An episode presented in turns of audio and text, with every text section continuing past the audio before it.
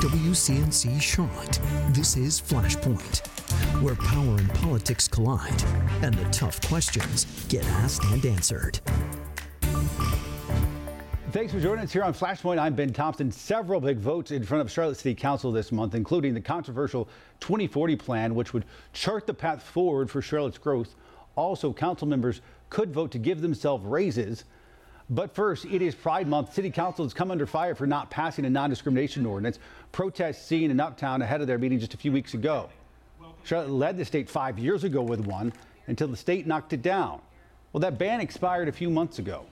And now, Chapel Hill, Durham, Greensboro, and other cities and towns across the state have passed inclusive protections. So, why isn't Charlotte?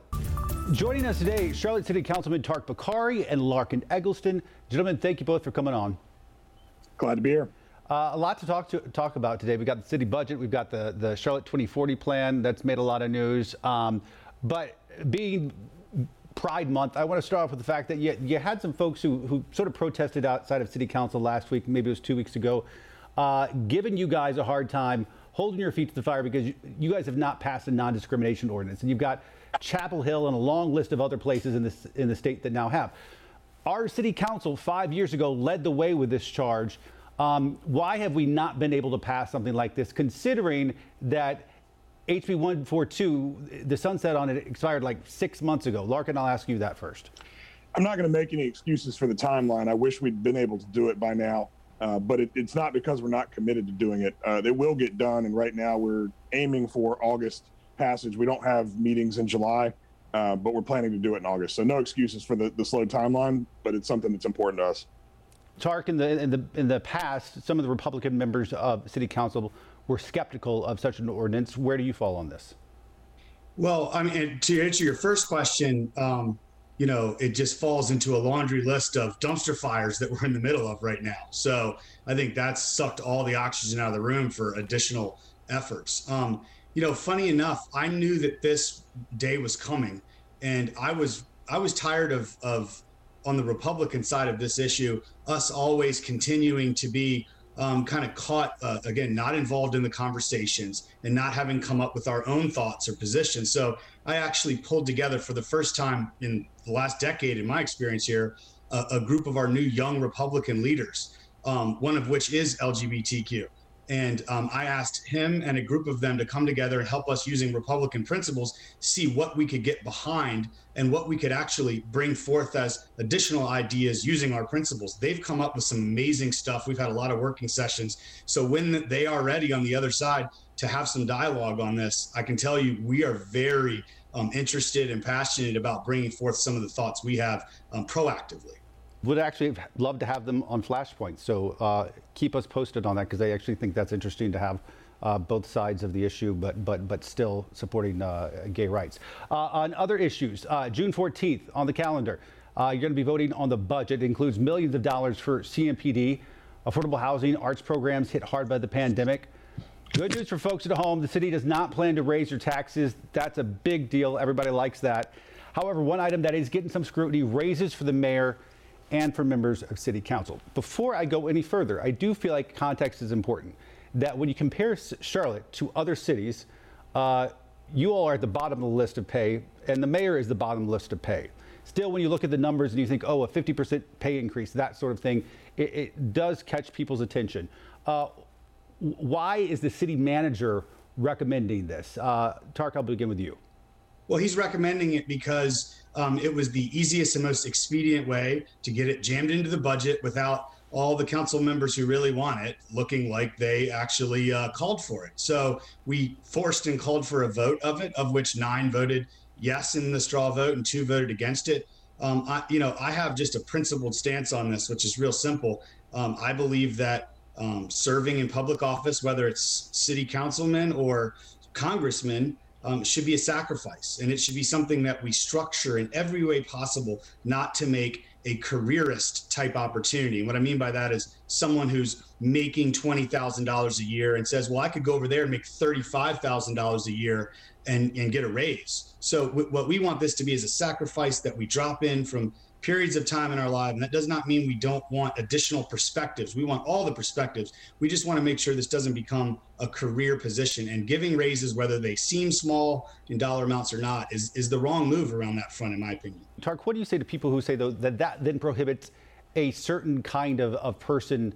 Uh, committing themselves to public office because if you're making not a lot of money in your normal job, uh, at least this can offset this. And by doing this, you have a bunch of people who are upwardly mobile, have, have great careers. Um, otherwise, and you're not really getting a representative sample uh, of, of Charlotte's uh, population.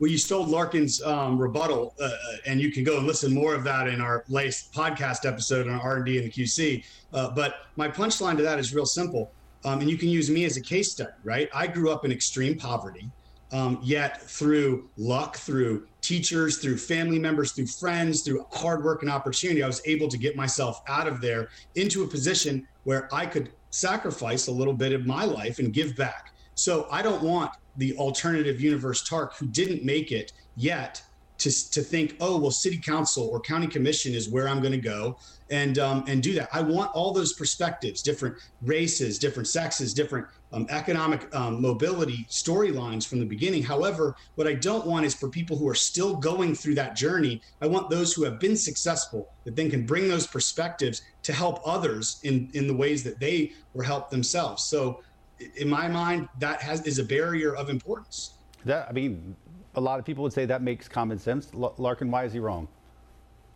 Well, I mean, Tariq's story of, of, his life is great. It's not everyone's story, and I do think this opens the door to more people, for more people to serve.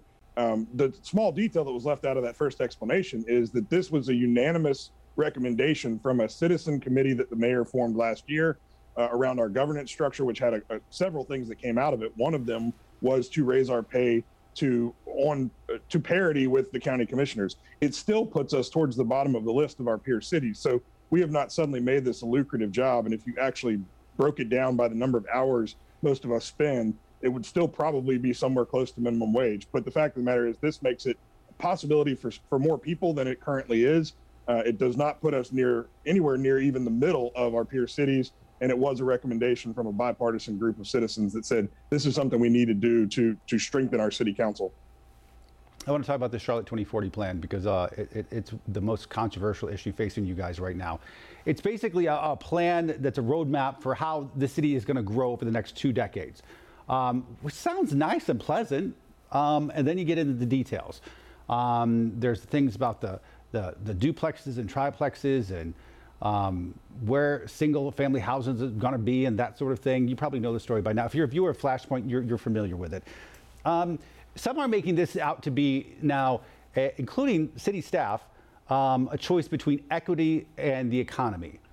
Is, that a, a, fair choice uh, uh, of what this is, Larken? Well, I think one of the biggest problems with the discussion we've been having around the 2040 plan, and, and one of the biggest problems with everything we talk about in, in the political world, is that everything becomes binary somehow, and that you have to take a side and you either have to be for one thing or the other. And the fact of the matter is that this plan has things in it that are going to do great things for our community. It also has things in it that could pose challenges to our community. And so I think we've got to stop thinking that everything is just absolutely one way or the other and realize that there will be positive and negative impacts of nearly any policy we pass. Certainly something as, as comprehensive as this, no pun intended. And I think we've got to figure out how do we maximize the potential positive outcomes while mitigating the, the potential negative outcomes. Um, and we need to have a more nuanced conversation than simply you're choosing between the economy or equity in our community. Is that what it comes down to for you, Tark? Um, well, surprisingly not. Um, you know, it's it's hard, but I do agree. It's hard to say that it, there, it's a binary on-off for this in a position. I mean, it, and I say that because I think it's riddled with with challenges all over the place. My closest binary option would be it's a choice between density and affordability but that's not even fair because the real density that we're going to get and of course what i mean by that is the abolishment of single family zoning but but beyond that i can't fully say that because we're, we're capping the height of buildings uptown. We're saying you have to use community benefit agreements to negotiate for height and density. So part of the plan says density is important. The, what the plan doesn't say is affordability is somehow contemplated but the the the the crux of the problem we have is well, if it's only important if if it's duplexes or triplexes. However, when we talk about where the real density is going to be built in um, by height, you know, by multifamily units and projects and things of that nature, we are hamstringing um, the private sector in this front, who we need desperately to be able to actually make these things happen over the next 20 years. And we're treating people like the right to density is something that you know is a, a present that will give you if you meet our demands when density in itself is the benefit larken how does this thing shake out in a couple of weeks well i think it's going to pass but what i think is going to happen between now and then is what's been happening uh, in the last couple of months which is there's going to continue to be a dialogue between the people on council who are, are likely to vote yes for this the people the people on council who are likely to vote no for this and the community to make this plan even better before we vote on it. So whether that ends up still being a 6-5 vote or not, I hope it doesn't because I think that this is something that should move forward with more of a majority of council support. Um, but we will continue to try to improve it, whether that yields more votes or not. And I do think it'll pass on the 21st. All right, Tariq Bokhari, Larken Nicholson. Gentlemen, thank you as always. We appreciate it. Thank you. All right, more Flashpoint after this. Welcome back to Flashpoint. Joining us for the second part of our show, the Communications Director for Charlotte Pride, Matt Comer. Thank you as always for coming back on. We appreciate it. Good morning, Ben. Glad to be here. In our last segment, we spoke to uh, Tariq Bokhari and Larken Nicholson, two members of City Council, uh, and we asked them about the non-discrimination ordinance. As you well know, Charlotte passed it five years ago, but was overturned by the by the state. It's now able to do it again, and several other cities have sort of led the way in an issue that Charlotte was once sort of spearheading the issue. Uh, Larken said to me that he wasn't going to make any excuses for the timeline. This should have already been done. They hope to tackle it in August. Tark said something else interesting that, from a Republican standpoint, he's putting together a, a group of younger Republicans to tackle this from a conservative issue uh, standpoint. Um, what's your reaction? A lot of folks have been frustrated by the fact the city's not passed this thing yet. Yeah, well, first I would say that that it's time. It's just simply time. You know, Charlotte did lead the way five years ago, and it's it's time for us uh, at this point to to follow the lead of other cities. So um, our, our position is there is no excuse for not getting this done. Uh, we'd like to see that timeline sped up, but uh, certainly getting an ordinance on the books will be better than having no ordinance. So um, we hope City Council can figure it out. I will say to, to Tariq's point that this is a nonpartisan issue. Um, a recent survey that I saw said 73% of uh, people uh, are in favor of non discrimination uh, protection. So uh, this is a nonpartisan issue. I'm glad to see that people from all different political parties are lining up to support this. And one could certainly make a conservative case about small government um, supporting uh, gay rights out there, which I think is part of what uh, Tariq and his group is, is talking about. Um, broader picture here, it, it's, it's uh, Pride Month across the country. Um, it's become very mainstream. Um, first of all, is, is that what the gay rights movement wanted this whole time, going back 50 years to Stonewall? Is that it to be mainstream, or is it something more than that? I think LGBTQ people always wanted a world in which they could live free and unencumbered uh, from discrimination and prejudice and violence. Uh, we're getting there, but we're certainly not there yet. Black trans women, in particular, continue to face incredibly high rates of discrimination and violence. It's good to see that there are ma- there's mainstream support. Uh, when I was a, a child, I did not see uh, the department stores or retail stores putting rainbow uh, retail items out on sale in June or any other time of the month. And so I think it's good for young LGBTQ people to see that sense of support and affirmation when they're just out and about in their regular lives. Uh, they may still be closeted, and you know this may give them a little bit of support. But we are not in a world where LGBTQ acceptance is universal.